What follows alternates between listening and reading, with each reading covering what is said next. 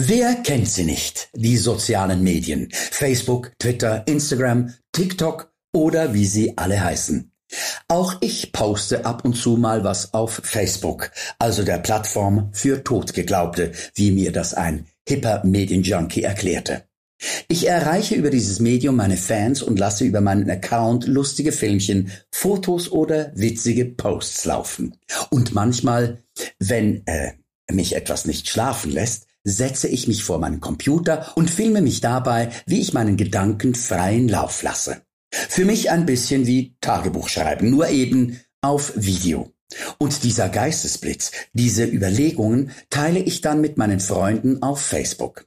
Eigentlich will ich damit niemanden auf den Keks gehen. Doch egal was ich tue, ich bekomme immer wieder mal von fremden Menschen den Ellbogen in die Rippen gerammt oder werde mit einem Etikett auf der Stirn in eine Schublade gesteckt, das mir Angst und Bange wird. Dann werden aus sozialen Medien plötzlich unsoziale. Und was mir brutal auffällt, ist, dass gerade in der Anonymität des Netzes schnell mal die Hemmungen fallen, sich ungebührlich zu verhalten. Grenzen werden niedergemäht und User fallen über User her beziehungsweise Loser über Loser, wie ich mittlerweile glaube.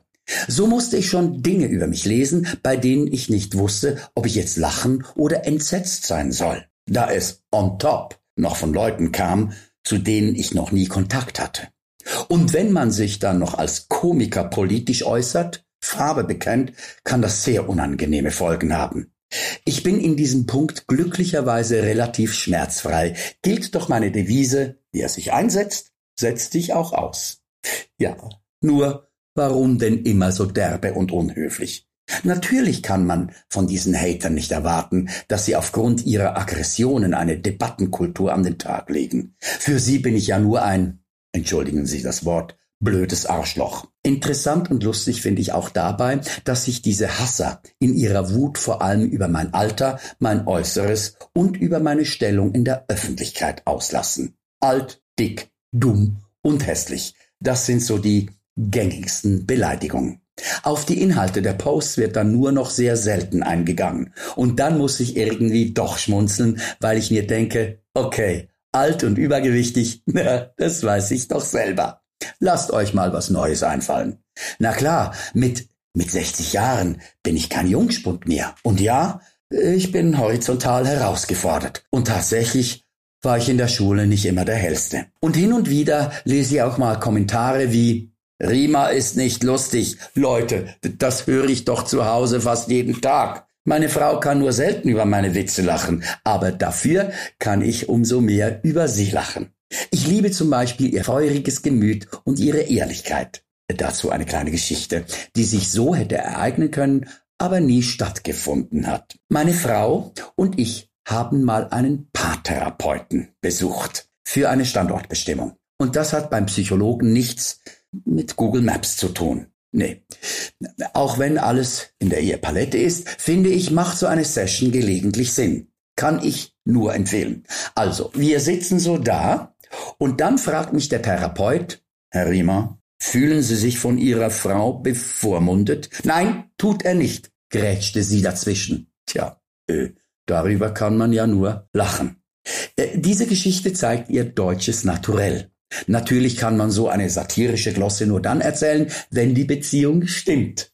Und ich kann mit Fug und Recht behaupten, dass das bei uns so ist, soll ich sagen. Und, und dass ich mich auch von ihr geliebt fühle, also von meiner Frau. Äh, nur so nebenher. Für meinen Schatz bin ich der absolute Knaller im Bett. Ich schnarche nicht, ich sabbere nicht und ich sch schlafe voll durch. Tja, was für ein tolles Kompliment. Gut, so eine Geschichte gehört natürlich nicht auf Facebook gepostet. Da würden ja einige politisch engagierte und äußerst korrekte User-Frauen herrliche Kommentare äh, Kommentare innen, außen, drunter und drüber abschießen. Ja, die Zeiten, als ich mit 35 noch wild tanzend über die Musicalbühnen gerockt bin, sind in weite Ferne gerückt. Jetzt bin ich 60 und ganz ehrlich, nach einem Tennismatch mit meiner Frau fühle ich mich sogar wie 85. Und als meine Knie noch gesund und belastbar waren, glaubte ich irrtümlicherweise über viele Jahre, dass Arthrose eine griechische Insel ist. Aber mittlerweile habe ich es bei meinen vielen Gelenkbeschwerden bereits schon mit einem Archipel, also einer ganzen Inselgruppe zu tun. Nein, echt jetzt. Ich stehe für meine Kinder gefühlt schon unter Denkmalschutz. Meine Zeit ist vorbei, aber das bringt den Vorteil, dass mir mittlerweile über den Fußgängerstreifen geholfen wird. Ob ich nun will oder nicht. Ja, leider wird alt sein sehr häufig auch mit dumm gleichgesetzt. Und warum? Weil die Vitalität eines Rentners mit dem Älterwerden nachlässt, seine Sinne schwächer werden und es ein Opa nur noch mit Hilfe von Viagra gezielt schafft, nicht auf, sondern über seine Schuhe zu pinkeln. Aber das nur so en passant. Nein, der weise alte Mann, äh, nicht zu verwechseln mit dem bösen weißen Mann, ist überhaupt nicht mehr gefragt. Im Gegenteil. Wenn ich es wage, mich als 60-jähriger, grauhaariger, etwas korpulenter Herr öffentlich auf meiner Facebook-Seite zu einer politischen Situation kritisch zu äußern, dann bekomme ich von einigen Menschen, die alles und jeden verachten, oft ein Halt doch die Fresse, du Blödmann, äh, zu hören. Äh, diese Dialektik ärgert mich irgendwie. Wenn ich darüber nachdenke, wie die meisten von uns aufgewachsen sind, dann verstehe ich überhaupt nicht, warum Menschen sich mit so viel Boshaftigkeit begegnen können. Sind wir nicht alle irgendwie gleich? Als Kind lebt doch jeder von uns zuerst einmal in den Tag hinein, spielt mit Lego und Zeit gibt es nicht. Sie ist nicht nur für die Physiker, sondern eben gerade auch für die Kinder eine einzige Illusion.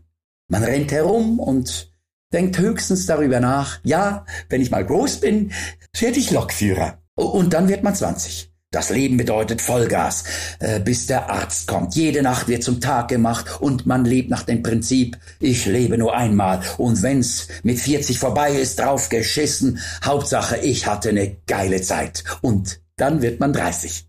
Zum ersten Mal hat man eine feste Freundin, äh, die davor war ein Hungerhaken. Und man denkt zum ersten Mal darüber nach, zu heiraten. Und weil man ganz toll verliebt ist, fällt einem plötzlich auf, dass man aufgrund des früheren Lebenswandels nur noch äh, zehn Jahre hat. Schreibe, aber dann doch Schwein gehabt. Man hat die 40 locker geschafft, ist erfolgreich im Job, Vater von zwei Kindern und freut sich über sein Einfamilienhaus. Okay, denkt man sich, die 50 werde ich auch noch schaffen. Logisch, mit 50 habe ich mehr als die Hälfte des Lebens geschafft. Und dann stehst du kurz vor deinem 50. Geburtstag, Panik bricht aus, Mist, ich muss 60 werden. 60 Jahre müssen es sein, nur schon wegen der Kinder, der Frau und der Hypothek fürs Haus. Oder lass es wenigstens 65, 60, 70 Jahre werden, dann habe ich wenigstens noch fünf Jahre was von der Rente und zack, ist man 80 und plötzlich sehr religiös. Lieber Gott, lieber Gott, bitte lass mich 85 werden.